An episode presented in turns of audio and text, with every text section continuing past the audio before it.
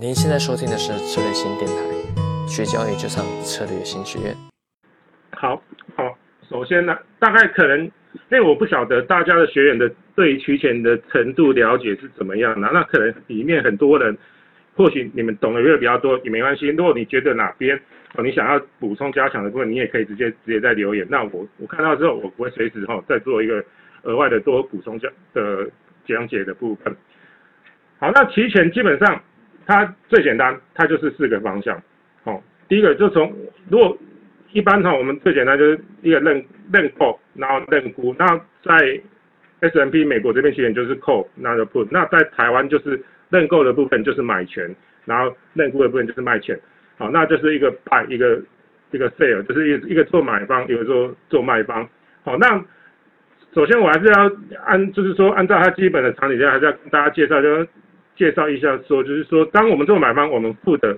只是付一个权利金，我们做一个付的权利金。那我们去做卖方，我们要收权利金，哈，收保证金，等等收保证金回来。那一般在中国这边就是有一个叫比较专有名词，就叫收租，哈，我们要做一个收租的一个部分。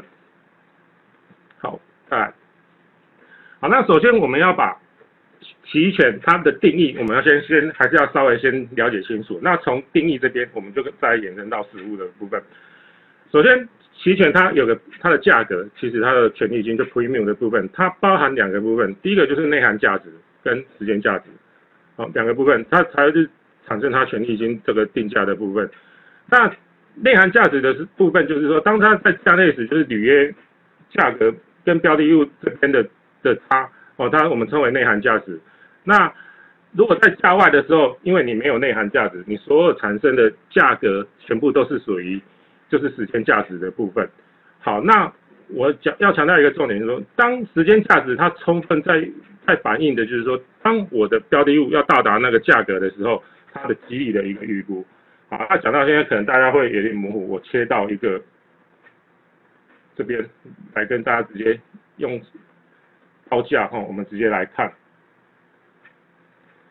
好，这个是五零期权的部分。好，收盘价 underline 标的物是在二点六九五。好，那我们现在看它所谓价外的部分，它其实在这边。哦，它它所有的报价这边，假设在二点六九五以，如果以 put 来讲，哦，它。这边之之下，它全部都是属于它的加外。然后如果以扣来讲，就是二点七以上的，全部都是它来属于的加外期权。然后这边它是没有没有内涵价值的，全部都是时间价值。那我再把它切回来，因为我这边有个案例。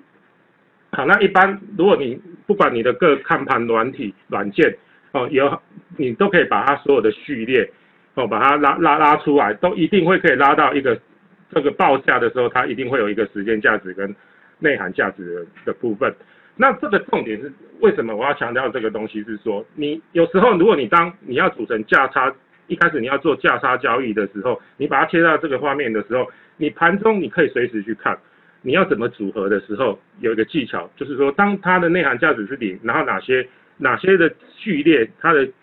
它是属于高估或低估，你可以当下从它的价值在跳动的时候，你可以马上观察出来。因为有时候，当我们开始要要决定，比如说你现在要买空可是你要选选哪个序列，这个是一个关键啊。那当然你可以用隐含波动率这边去看。那最简单，有有的人可能学院你可能不懂隐含波动率或者哦它怎么应用，那没关系，我教你最简单的方式，你就把它切到。在你的画面的时候，你把它切到时间价值跟内涵价值，你就选择。如果当你要做买方的时候，你就属于选择那种时间价值最低的的那个序列。那如果你要当卖方的时候，当然你就要选择时间价值最高的那个部分。哦，这样听得懂吗？那因为你要做卖方，你赚的就是要赚它的时间价值嘛。哦，那那你要说当买方，你就希望你的你的时间价值越低，是对你最有利的部部分。好，那这个部分就是说。几率的预估，好，等一下我后面会再会再强调这个部分，我会用我们来简单的算数哈，我们来分析比较成本一下，就是说到达的部分，那这个就牵扯到几率的问题。OK，那再来，期权它原本就是四个方向嘛，就是最简单，我们传统，我相信大家可能都应该会或许会知道，好，那最简单就是这个这个四个方向，就是说我认认认购认购期权，认沽期权。好，那我假设我今天看多，我看未来哦，我的标的以五零 ETF 来讲哈，我可能我认为股市会涨，好，那我就是去我要做多，好，那我可能就去买一个 call，好，那买了口那当然，那有时候如果说假设，哦，OK，不好意思，等我一下，放大 PPT，等我一下。可是放大之后会。对不起，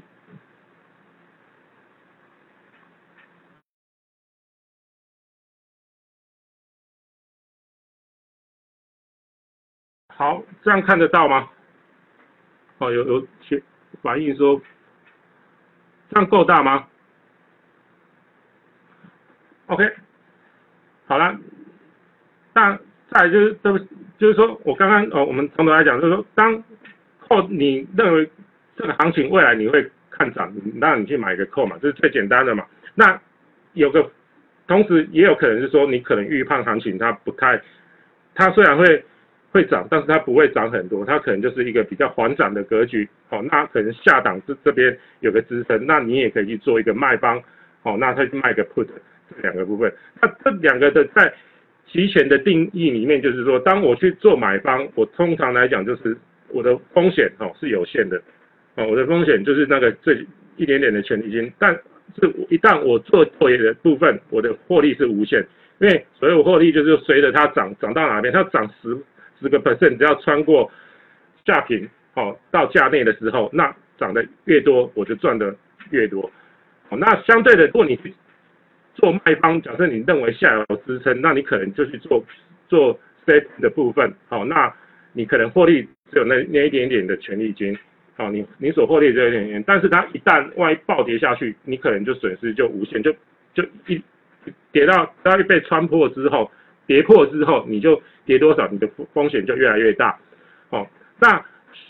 相同的，不，你如果看空，你去买个沽买个 put 也是一样。好，那你去 say 就是 say 一个 call 也是一样。那一般来讲，哦，一般来讲，我们建议就是说你。对初学者，你没有一些避险的观念，就是说对选期权套，你没有一个避险观念，没有，而且敏感度比较没有那么强的时候，我会建议，就是说一般来讲，我们都是建议说，你先从买方这边先做起，哦，不要去做一个卖方的一个动作，因为卖方他当然他的风险就是你随时时时要盯着盘面，因为他要牵扯的就是说，你要做卖方要考量的点，除了你的方向性以外，你的序列、你的你的预判以外，还有最重重要的是你要预期。你要是预期随时都要预期波动率，而且有波动率是隐含波动率跟历史波动率波动率之间这两者之间的关系。好，那你随时要盯盯得很紧，那而且随时要去做反向去做避险的的操作。好，因为你一旦如果不信，你去做卖方，那你如果被穿价穿出去之后，哦，那你的风险是会会那个损失会越来越，那是很大，那是很巨大的部分。所以说，一般在建议就是说，我们一般自然人哈，你可能没有像机构法人这边，因为他随时有可能城市交易的的的自动避自动避险的一个计计算机制，哦，那它可以自动下单出去去避险，好，那我建议你如果没有，当你没有写一个，就是说有这些工具或这些的部分，我建议你一开始哦都是先做买方，好来来来做操作为主，